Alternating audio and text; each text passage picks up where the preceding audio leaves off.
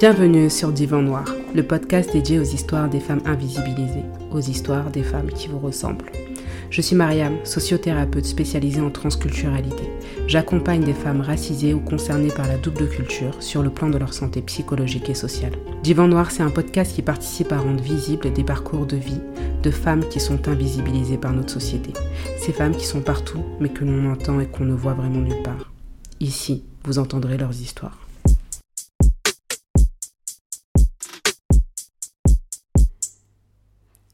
Hello, hello à vous, Samaiko, bonjour. Bienvenue euh, dans ce nouveau masala. Après témoignage de Libraz, et quelle histoire Je sais qu'elle en a touché plus d'une parce que voilà, j'ai eu pas mal de retours. Et pour ceux qui la suivent sur les réseaux sociaux, vous avez sûrement dû l'entendre euh, bah, déjà raconter son histoire. Alors c'est vraiment pas parce qu'il s'agit du podcast, euh, ou peut-être que c'est le format, mais moi j'ai eu l'impression de la redécouvrir et euh, apparemment, ça a été euh, l'impression de beaucoup d'entre vous. Et euh, voilà, pourtant, c'est vrai qu'on a déjà entendu les Bras témoigner sur les violences conjugales, parler de sa relation si précieuse avec ses parents, de son mariage avec Monsieur Moussa. Mais là, c'était différent. Peut-être aussi que c'est le fait bah, que ce soit un podcast et pas euh, une vidéo où du coup bah, on regarde la personne et là on est beaucoup plus concentré sur l'histoire quand on est censé écouter, en tout cas quand on prête son oreille. Donc bon, je vous invite à l'écouter si ce n'est pas fait et à le partager à des personnes avec lesquelles bah, vous pensez que ça pourrait les aider. C'est euh, vraiment euh, le but de Divan Noir. Bon, donc j'ai décidé pour ce masala d'aborder le thème du lien d'attachement parce que j'estime que euh, le témoignage de Libraz, comme de nombreuses histoires, montre que cette question, elle est souvent au centre de tout.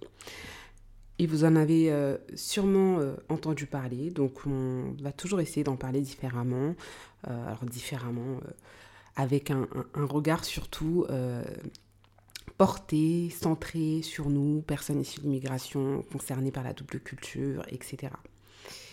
Donc moi déjà, quand je parle de lien d'attachement, j'aime bien faire le parallèle avec euh, la question du logiciel relationnel. Et vous allez très certainement comprendre pourquoi quand euh, je vais faire mon développement. Ce que je vous propose, c'est qu'on parle d'abord euh, d'un point de vue théorique et qu'après, on se donne quelques exemples pour comprendre exactement comment ça peut affecter, ça, ça vient conditionner et affecter la manière dont on est en relation avec le monde.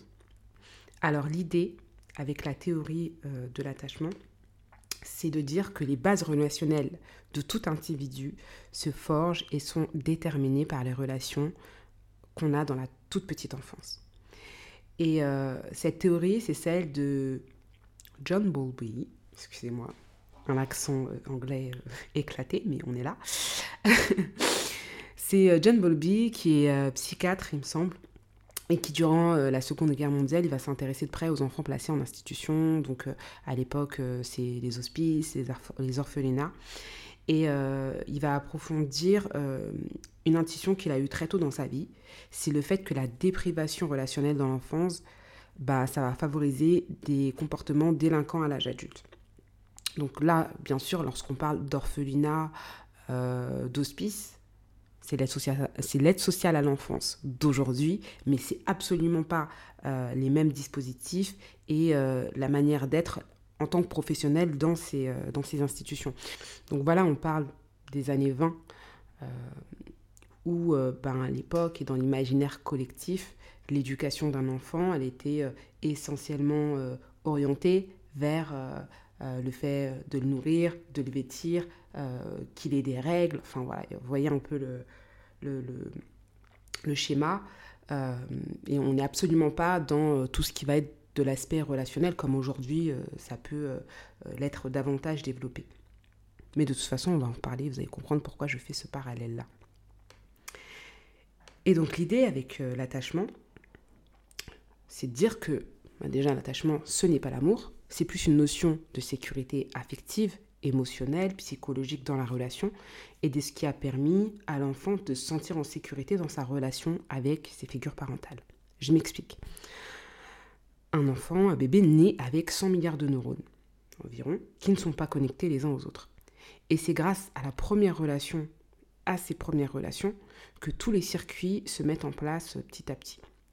On sait maintenant que le contact physique, la voix, le toucher, euh, la bonne écoute des besoins de l'enfant et la présence euh, des figures parentales, euh, donc là on va parler notamment de la mère, vont lui permettre de construire des réseaux qui transmettent du coup l'information du cerveau au reste de l'organisme. vous imaginez bien, si on n'a pas tout ça, ça peut être compliqué. Et par figure parentale, parce que là tout de suite je parlais de la mère, ben, effectivement, ce sont généralement les parents, mais aussi toutes les personnes qui s'occupent de l'enfant, qui vont prendre soin de lui, et c'est régulièrement ce qu'on va appeler euh, en anglais des caregivers. L'anglais est toujours pas bon, mais on est là. et donc c'est ceux qui donnent des soins à l'enfant. En Occident, par exemple, donc euh, voilà, en Europe, en France, aujourd'hui, la structure familiale fait que c'est papa et maman, en général, dans la grande majorité, parce qu'on est sur des familles nucléaires, les seules figures parentales la plupart du temps. Et pourtant, on sait, hein, D'ailleurs, euh, Bowlby l'a prouvé dans, certaines de ses études, dans certaines de ses recherches, que ce n'est pas assez. Le bébé, dans ses premiers mois de vie, ses premières années de vie, il a besoin d'être en interaction euh, plus, plus, plus. Certaines études hein, prouvent que dans le cas contraire, il peut dépérir, voire euh, avoir des carences affectives, avoir des handicaps, etc. Et oui, il faut tout un village pour éduquer un enfant. Ce n'est pas quelque chose de propre à l'Afrique, mais bien à l'humanité. Et c'est bien la mondialisation avec les approches capitalistes, individualistes qui est venue chambouler tout ça. Donc il y a les figures parentales primaires, les parents, et une pluralité de figures parentales secondaires. Euh, donc euh, ça peut être les grands-parents, et on sait chez nous, par exemple en Afrique de l'Ouest, que les tantes euh, et les oncles, dans la tradition, ont euh, énormément de, place euh, dans ces, euh, au niveau des figures parentales en fait. Et avec l'immigration, on a un accroissement disproportionné de petites mères, nos sœurs aînées. Alors déjà, c'est vrai que de toute façon, dans les structures familiales en Afrique, dans beaucoup de coins d'Afrique et dans beaucoup de cultures africaines, les sœurs aînées, ce sont entre guillemets des petites mères. Et on peut se le dire, avec l'immigration, on va, avoir une crispation et voir une cristallisation de cette position euh, qui euh, n'apporte pas que du positif, mais ça, on va reparler après. Donc l'idée, euh, avec la théorie de l'attachement, c'est de dire que ce qui va se passer dans les premières années de vie, ça va constituer le logiciel relationnel de l'adulte en devenir. certains disent que ce modèle, il se fixe aux environs de 6 ans. Je crois qu'on appelle ça le modèle opérant enfin bref, en tout cas, dans la théorie de John Bowlby, c'est euh, aux environs de 6 ans qu'il y a un modèle mental qui va se mettre en place et qui va du coup conditionner ce logiciel relationnel.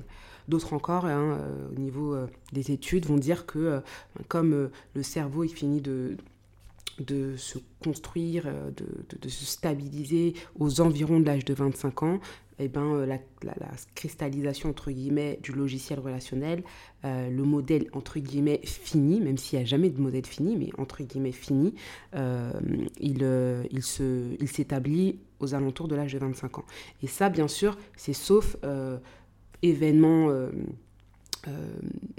particulier euh, événements euh, importants, euh, événements majeurs dans la vie de la personne qui ont restructuré, on va dire, ce logiciel par rapport à tout ce qu'il a pu construire dans sa petite enfance. Donc là, je vais vous parler des quatre styles d'attachement.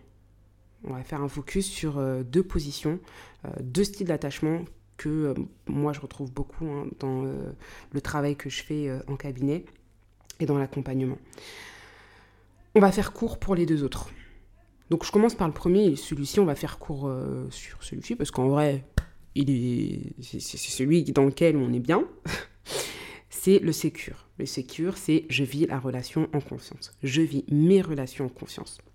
L'attachement sécure, il se caractérise par euh, des personnes qui ont eu un environnement euh, général assez sécurisant dans l'enfance pour euh, du coup favoriser une manière d'être au monde qui va être relativement euh, stable et adaptée au niveau émotionnel, cognitif et comportemental. Donc, je passe euh, au deuxième style d'attachement. Le deuxième style d'attachement, c'est le style d'attachement évitant. Si je vis la proximité comme une menace et je ne peux compter que sur moi-même. Je pense que là, ça va parler à plus d'une. Donc, dans ce style d'attachement, l'enfant insécure, qui est évitant du coup, il va s'éloigner émotionnellement de lui-même et du monde pour se protéger. Donc ça, ça va être un mécanisme de défense en fait que l'enfant il va mettre en place pour faire face, voire survivre dans un contexte où les émotions n'avaient pas leur place. Donc au niveau de sa relation avec ces figures d'attachement, c'est euh, le fait qu'en fait les figures d'attachement, donc les parents ou les personnes qui sont occupées de lui enfant, euh, n'ont pas su répondre euh, ou n'ont pas assez répondu aux demandes de l'enfant. Et donc en fait, sa stratégie à lui, c'était de ne plus faire appel à elle en cas de stress. Et donc il va afficher une pseudo-indépendance qui va masquer en fait une détresse émotionnelle et un manque de confiance aux autres. Donc adulte, ça va être euh, une personne, un individu qui va estimer ne pas avoir besoin des autres, qui en fait, les autres ne sont pas perçus comme étant euh, fiables, ni comme des potentielles ressources ou des potentiels soutiens. Et donc, cette, ce, ce, style d'attachement va traduire en fait une distance affective avec un contrôle des émotions et une difficulté à répondre quand il est en couple aux besoins de son sa partenaire le stress, donc des situations compliquées, elles sont toujours vécues de façon intense. Donc euh, voilà, je vous donne quelques éléments en plus pour comprendre et pour aussi s'imaginer si on est concerné ou pas, si quelqu'un de, notre, quelqu'un de notre entourage est concerné ou pas par ce style d'attachement. Donc les personnes qui ont, un style d'attachement euh, évitant, sont des personnes qui, euh, du coup, vont avoir tendance à avoir de l'anxiété, qui vont avoir tendance à minimiser leurs émotions et leurs besoins relationnels, qui peuvent être froids et distants, détachés de soi et des autres, qui peuvent avoir une estime de soi basse, qui peuvent manquer d'assurance et d'amour de soi. Voilà, donc là c'est un, tableau que je vous dresse avec différentes possibilités, différents éléments qui peuvent caractériser une personne qui a un style d'attachement évitant. Donc ensuite, je vais vous parler du style d'attachement euh, anxieux ambivalent. Il y en a qui parlent d'un style d'attachement anxieux fusionnel, ça a plusieurs appellations, mais en général, euh, ça veut dire un peu la même chose. Et euh, ce style d'attachement, c'est j'ai peur de perdre l'autre. Entre guillemets, au secours, soyez là pour moi.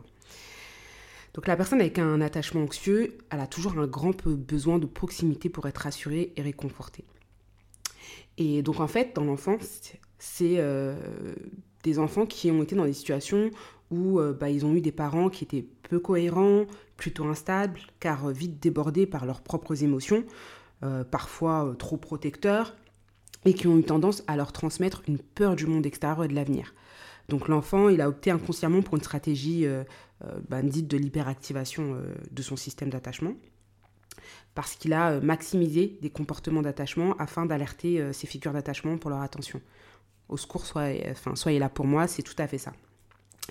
Et euh, donc quand on parlait de, je parle d'hyperactivation, c'est aussi ce qu'il faut se mettre en tête, c'est que le style d'attachement, il fonctionne comme un peu, euh, c'est comme le fonctionnement d'un thermostat, c'est-à-dire que vous avez votre style d'attachement avec des qui peut avoir une variante, hein, et, tout ce qu'on se dit là, bien sûr, c'est du théorique, donc vous pouvez avoir certains éléments que vous allez retrouver et d'autres non, mais euh, ce qu'il faut se dire, c'est que votre style d'attachement, il fonctionne un peu comme celui d'un thermostat.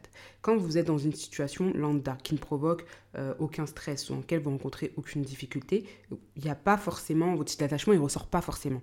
C'est en fait quand vous allez atteindre un certain degré qui va être euh, comme un niveau d'alerte, là, du coup, votre style d'attachement, votre système d'attachement, il va se déclencher. Votre logiciel relationnel, il va se déclencher. Et vous allez avoir un mode de fonctionnement qui euh, va être répétitif et dans lequel, bah, du coup, quand vous allez retracer votre histoire, vous allez remarquer que euh, bah, à chaque fois je suis dans cette situation, je réagis comme ça. vous voyez, c'est un peu les, les, expériences cycliques que vous allez avoir euh, et qui vont caractériser un peu la manière dont vous avez euh, d'être en relation avec votre environnement, vos familles, euh, dans votre situation professionnelle, etc., etc. Donc pour en revenir au logiciel relationnel et au style d'attachement de la personne adulte lorsqu'elle est insécure, anxieux et ambivalent. Elle a besoin de sentir le soutien physique et psychique de quelqu'un auprès d'elle pour diminuer son anxiété. Elle n'a pas fait l'expérience dans l'enfance, hein, comme on a dit, euh, du fait de sentir ses parents présents pour elle de façon, en tout cas pas assez pour elle, de façon permanente et stable. Et donc à l'âge adulte, toute distanciation d'avec ceux qui comptent pour elle est vécue comme difficile, voire impossible dans certains cas.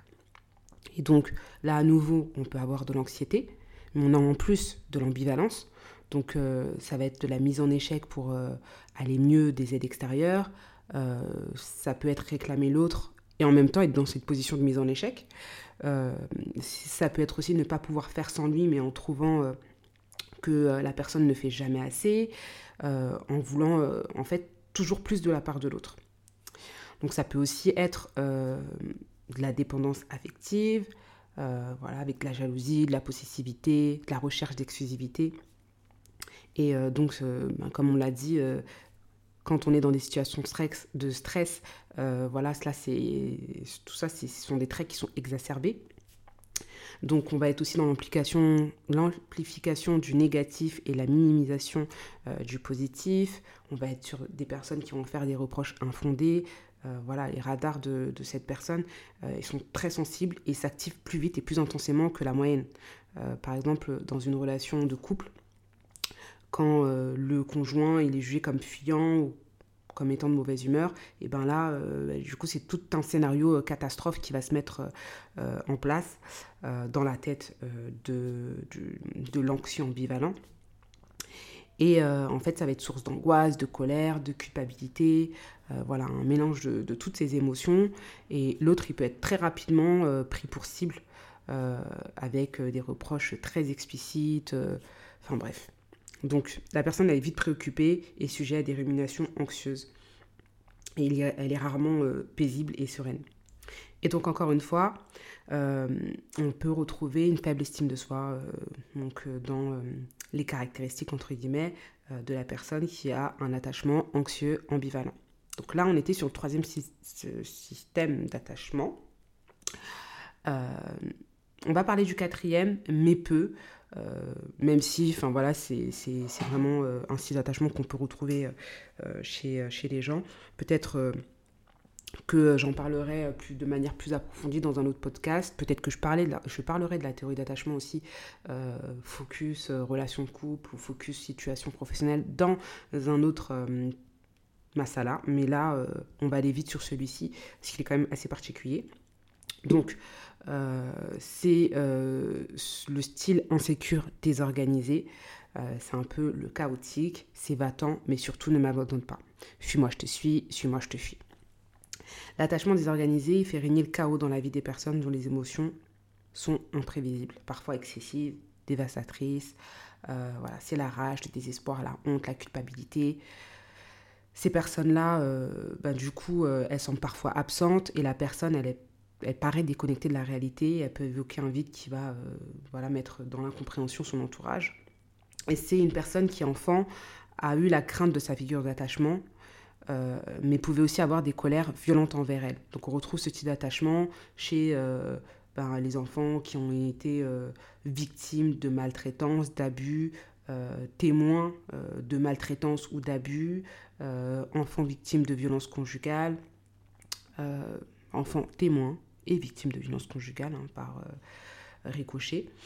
Donc voilà, ça c'est le euh, système d'attachement, euh, le style d'attachement chaotique, désorganisé et du coup toujours insécure. Donc on a quatre styles d'attachement. Après, si vous faites vos propres recherches, vous allez voir que certains chercheurs en, ont font, ont fait une classification différente avec 7, 6, etc. Mais euh, la majorité euh, euh, des, des recherches s'accordent pour dire qu'il y a au moins ces quatre-là. Le premier, c'est le sécure, c'est ce vers quoi tout le monde veut tendre. Le deuxième, c'est l'évitant. Le troisième, c'est l'anxieux ambivalent. Et le quatrième, c'est le désorganisé, qui du coup peut avoir une tendance anxieux, ambivalent et en même temps évitant. Voilà. Donc, je me répète quand même sur ce, que j'ai dit au départ, qui est quand même très important, c'est que l'attachement, ce n'est pas l'amour. Ça induit une question de disponibilité affective, émotionnelle, matérielle, économique des figures parentales. Et par figure parentale, j'entends pas seulement les parents, comme je l'ai dit, j'entends le village, donc les parents, les grands-parents, les oncles, les tantes, euh, la nounou, les voisins, oui, ça peut paraître un peu euh, fou comme ça, mais l'éducation des enfants ne doit pas uniquement être le problème des parents, c'est le problème de tous. Et c'est d'ailleurs pour cela, encore au Mali, les parents, euh, dans les premiers jours de vie, sont encadrés par, bah, par la famille, on ne les laisse pas tout seuls.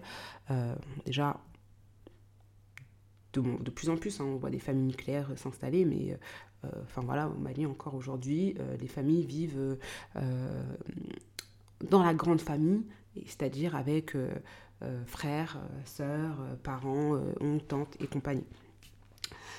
Donc, et c'est pour cela, par exemple aussi, voilà, quand je parle du fait que l'éducation des enfants n'est pas uniquement le problème des parents, c'est le problème de tous. C'est euh, aussi pour ça, par exemple, en Europe, qu'on a euh, un, arsenal de lois qui vise à protéger les enfants. Est-ce qu'elles fonctionnent, est-ce qu'elles ne fonctionnent pas? C'est un autre euh, sujet. Mais en tout cas, il y a l'idée que le problème, l'éducation des enfants n'est pas uniquement le problème des parents, c'est le problème de tous, c'est un problème de société, de groupe, etc. Donc, l'attachement, ce n'est pas l'amour. Je trouve que c'est très important de le dire parce que du coup, ça déculpabilise beaucoup mais aussi euh, ça nous permet de moins nous interroger sur euh, le fait de se dire est-ce que nos parents nous aimaient ou pas lorsqu'on a un attachement à sécure. Et le sécure, par, euh, dans la question de l'attachement, il induit la disponibilité, encore une fois, affective, émotionnelle, matérielle, sociale, économique des parents, des figures parentales. Finalement, aujourd'hui, qui peut s'asseoir et dire qu'il est entièrement disponible sur le point affectif, émotionnel, matériel, économique, psychologique en tant que figure parentale? Peu de personnes, hein. voire personne même, si je, même si je ne l'affirmerai pas. Mais en fait, euh, ce qu'il faut se dire, c'est qu'on ne vit pas dans une société qui va favoriser cela. On le voit bien en tant qu'adulte, on est constamment poussé euh, à travailler plus, à gagner plus, euh, la plupart du temps, lorsque nous sommes avec nos enfants, c'est le soir euh, ou le week-end, et il euh, faut le dire, hein, on est en général fatigué, épuisé. Grand nombre d'entre nous sommes isolés et dans l'incapacité de demander de l'aide à des proches, donc pas forcément de possibilité de faire garder les enfants pour pouvoir se reposer et passer après du temps de qualité avec eux et pouvoir être disponible pour eux. Donc on travaille plus dans l'espoir d'assurer un avenir à nos enfants, ce qui fait que nous sommes absents physiquement la plus grande partie du temps, et lorsqu'on est là physiquement, euh, ben, c'est psychiquement que nous sommes indisponibles parce que trop préoccupés ou épuisés. Et tout cela, c'est dans le quotidien. Si on évoque encore, en plus de ça, nos propres blessures d'enfance, nos traumas, etc., bah voilà, vous comprenez, il n'y a pas de magie.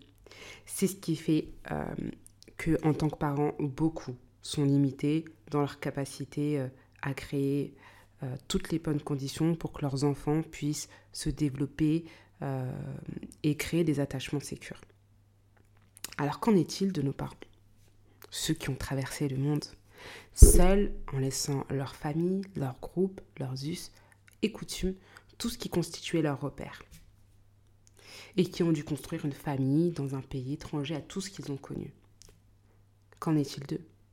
Qu'en est-il de ceux qui ont tout quitté pour offrir une vie meilleure aux leurs et qui, par la force des choses, ont dû travailler tout le temps, ont dû s'user jour après jour Qu'en est-il de nous, enfants issus de l'immigration, de ces personnes qui nous ont aimés et qui ont fait ce qu'elles ont pu avec ce qu'elles ont eu hein? Il ne s'agit pas de culpabiliser, bien au contraire, à travers ce podcast. Final, qui sont ceux qui n'ont pas grandi avec des parents confrontés à la réalité du racisme? Enfants décolonisés, des DES, colonisés, ou eux-mêmes colonisés dans le pays du colon, avec la crainte de l'avenir pour leurs enfants et du monde extérieur. Qui sont ceux qui n'ont pas grandi avec des parents qu'ils ont vus euh, quitter leur foyer à l'aube et de revenir tard le soir, le dos courbé, éreinté par une journée de travail? Qui sont ceux qui n'ont pas grandi en s'appuyant sur leurs aînés ou sur leurs fébriles connaissances scolaires pour s'occuper des démarches administratives et d'orientation euh, concernant leur propre situation. Et je dis pas que ces situations, c'est systématiquement les causes d'un attachement insécure, mais c'est à prendre en compte dans le logiciel relationnel que l'adulte de l'enfant bah, va créer et va avoir dans cette situation. Et ce logiciel relationnel, ce système d'attachement, il va conditionner, hein, comme on l'a dit, notre manière d'être dans tous les domaines de notre vie. Et donc là, j'aimerais qu'on s'arrête sur deux cas de figure que je rencontre régulièrement au cabinet et qui sont très symptomatiques dans la communauté africaine. Donc le premier, c'est euh, le cas des femmes qui se sont construites dans l'idée qu'elles devaient être au service du groupe, de la communauté, des personnes autour d'elles. Euh, voilà, des frères et sœurs, des parents euh, et du futur mari, etc. Qu'elles devaient constamment s'occuper d'eux. Et ça, c'est très féminin. On pourrait dire que cela, c'est pas un problème dans un groupe communautaire sain, et en tout cas qui fonctionne bien, puisque dans un groupe communautaire, normalement, tout le monde a des rôles bien précis. Donc, quand, euh, normalement, quand je dis, quand euh, je m'occupe d'eux, je sais qu'on s'occupe de moi, parce que du coup, on a des tâches et des fonctions différentes, et que euh, forcément, j'ai un retour sur investissement. Ça, c'est dans la normalité. En vrai, c'est problématique parce que ces femmes, personne ne s'est jamais occupé d'elles. Parce que dans leur schéma relationnel, avec un attachement euh, insécure ambivalent, elles choisissent inconsciemment d'être en relation avec des personnes qui sont euh, ce qu'on va appeler communément, en ce moment je suis bien sur ça là, des cassos, des bad boys, des dealers, euh, et je parle pas des dealers qui se construisent, voilà, qui deal en mode side business, hein. je parle de ceux qui sont totalement dedans et qui, quelque part sont, sont inscrits dans une marginalité Bon, bref, je catégorise, mais c'est pour vous donner une idée et c'est pour euh, mettre en évidence le fait que ces femmes qui ont euh, développé un attachement insécure ambivalent, c'est pas toutes les femmes qui sont construites dans cette idée-là, mais certaines, et eh ben du coup elles choisissent inconsciemment des gens qu'il faut entre guillemets sauver et qui ne sont en fait pas disposés à leur apporter ce qu'elles demandent, pas ce qu'elles demandent, ce dont elles ont besoin. Et donc ça c'est très caractéristique des personnes qui ont euh, un style d'attachement anxieux ambivalent. Le deuxième cas sur lequel j'aimerais qu'on s'arrête, c'est le cas de nos aînés, les assistantes sociales, juristes, directeurs des ressources humaines, conseillers en orientation professionnelle. Je blague, mais elles ont eu tous les rôles. Euh, sans parler du babysitting, hein, celui-là c'est le meilleur, c'est top. Enfin bref. Euh, on a parlé du contexte de vie des parents immigrés, donc euh, un contexte socio-économique avec un changement des codes culturels, l'éducation. Et donc, enfin voilà, nos aînés, elles ont clairement contribué à être des figures parentales. Ok? Donc, parce que du coup, il a fallu qu'elles s'autonomisent très rapidement sur un certain nombre de choses. Pour certaines, ça a développé des compétences et, voilà, c'est super, il y a eu du positif mais il y a aussi eu euh, du négatif, et ça, faut qu'on se le dise. Nos aînés, elles ont contribué à être des figures parentales, mais elles ont aussi manqué de figures parentales. Déjà, euh, par, euh, en nombre. C'est-à-dire que tout à l'heure, j'ai expliqué qu'il fallait tout un village pour élever des enfants. Il faut bien imaginer qu'une personne qui émigre, qui du coup abandonne son contexte culturel, sa famille, ses repères, etc., elle peut se retrouver isolée euh, en tout cas isolé de ressources, isolé d'autres figures parentales pour prendre le relais, pour prendre soin de ses enfants. Donc comme toute la fratrie, en tout cas les premiers de la fratrie, euh, il y a un manque au niveau du nombre des figures parentales. Mais ce qui s'est passé en plus pour nos aînés, c'est aussi à cause du manque de disponibilité de nos parents, comme j'ai pu l'indiquer, parce que les préoccupations, étaient telles que euh, bah, les aînés, ont été oubliés en tant qu'enfants, qu'elles ont manqué de figure parentale. Et par aîné, ne nous y méprenons pas, hein, il ne s'agit pas systématiquement euh, du premier enfant, parfois c'est celui qui en prend la place symboliquement aussi, et ça on pourrait en reparler aussi dans, un autre, dans une autre émission. Euh, parce que du coup, au niveau des places euh, de chacun, c'est quand même assez particulier. Ça peut euh, switcher, un départ, un décès, et même une indisponibilité. voilà, bref, il peut se passer plein de choses dans une fratrie. Pour en revenir à nos aînés, ce sont elles qui vont en fait, du coup, dans la vie adulte, afficher une indépendance et une autonomie plus qu'importante.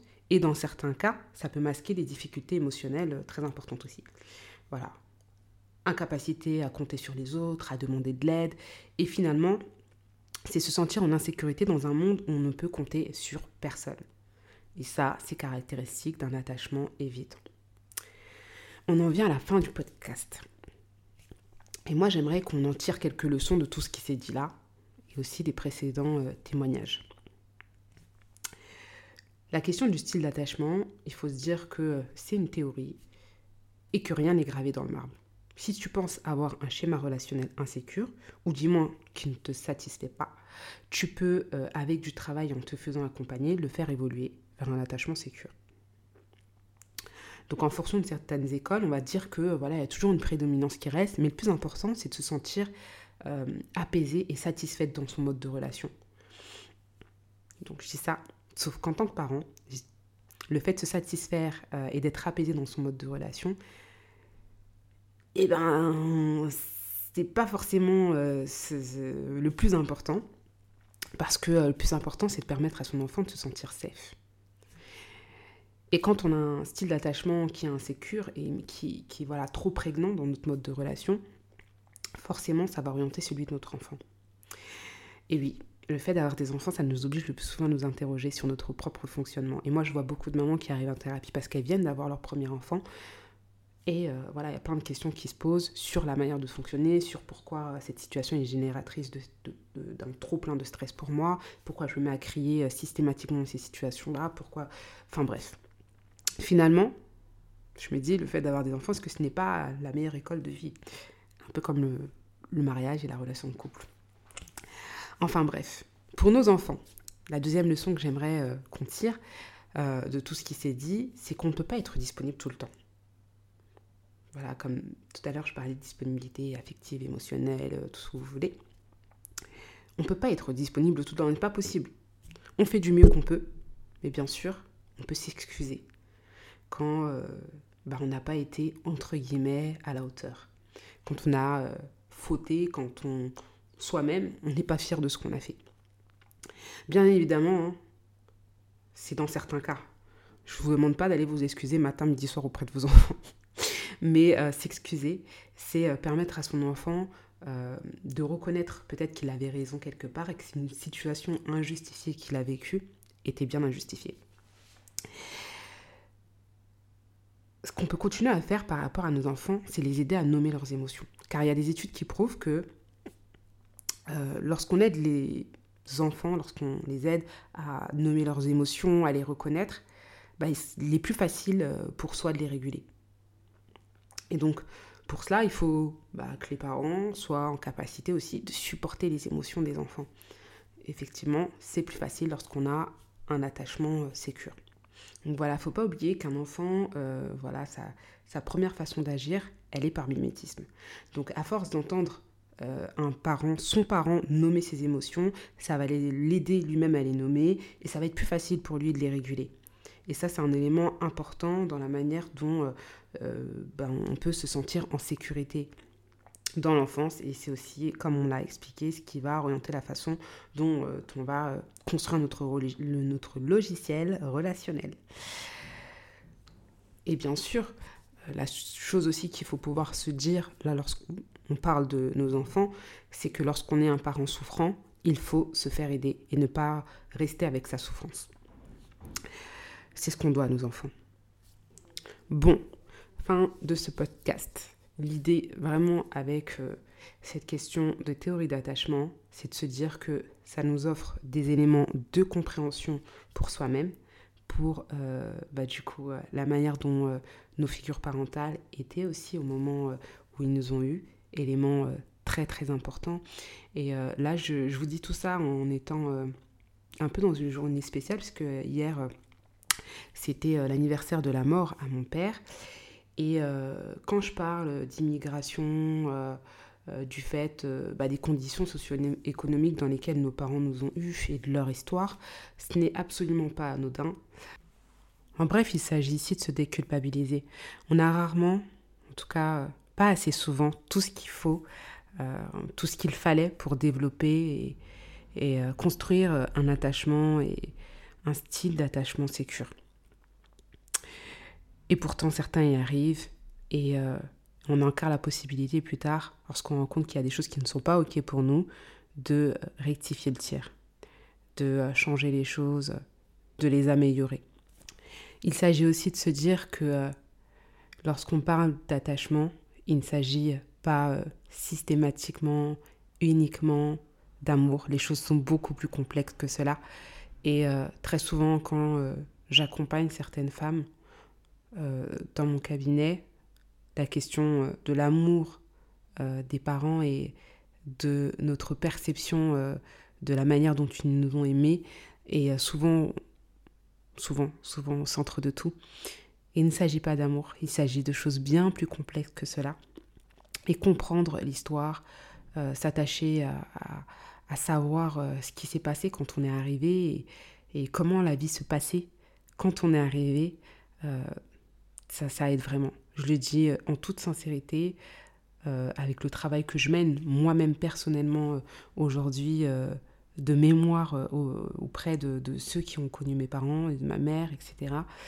Ce sont des choses extrêmement précieuses et ça permet voilà, de mettre des pièces de puzzle là où elles étaient manquantes. Vous écoutiez Divan Noir, le podcast des femmes invisibilisées des femmes qui vous ressemblent. Merci de nous avoir écoutés et entendus. Si vous avez apprécié cet épisode, merci de nous mettre 5 étoiles. C'est le meilleur moyen de participer à nous rendre visibles. Vous pouvez me suivre sur mes différents réseaux sociaux et vous pouvez aussi m'écrire via mon adresse email si vous aussi vous souhaitez partager votre histoire. Toutes les informations figurent dans le descriptif de cet épisode. À bientôt pour de nouvelles aventures. Mariam, votre sociothérapeute.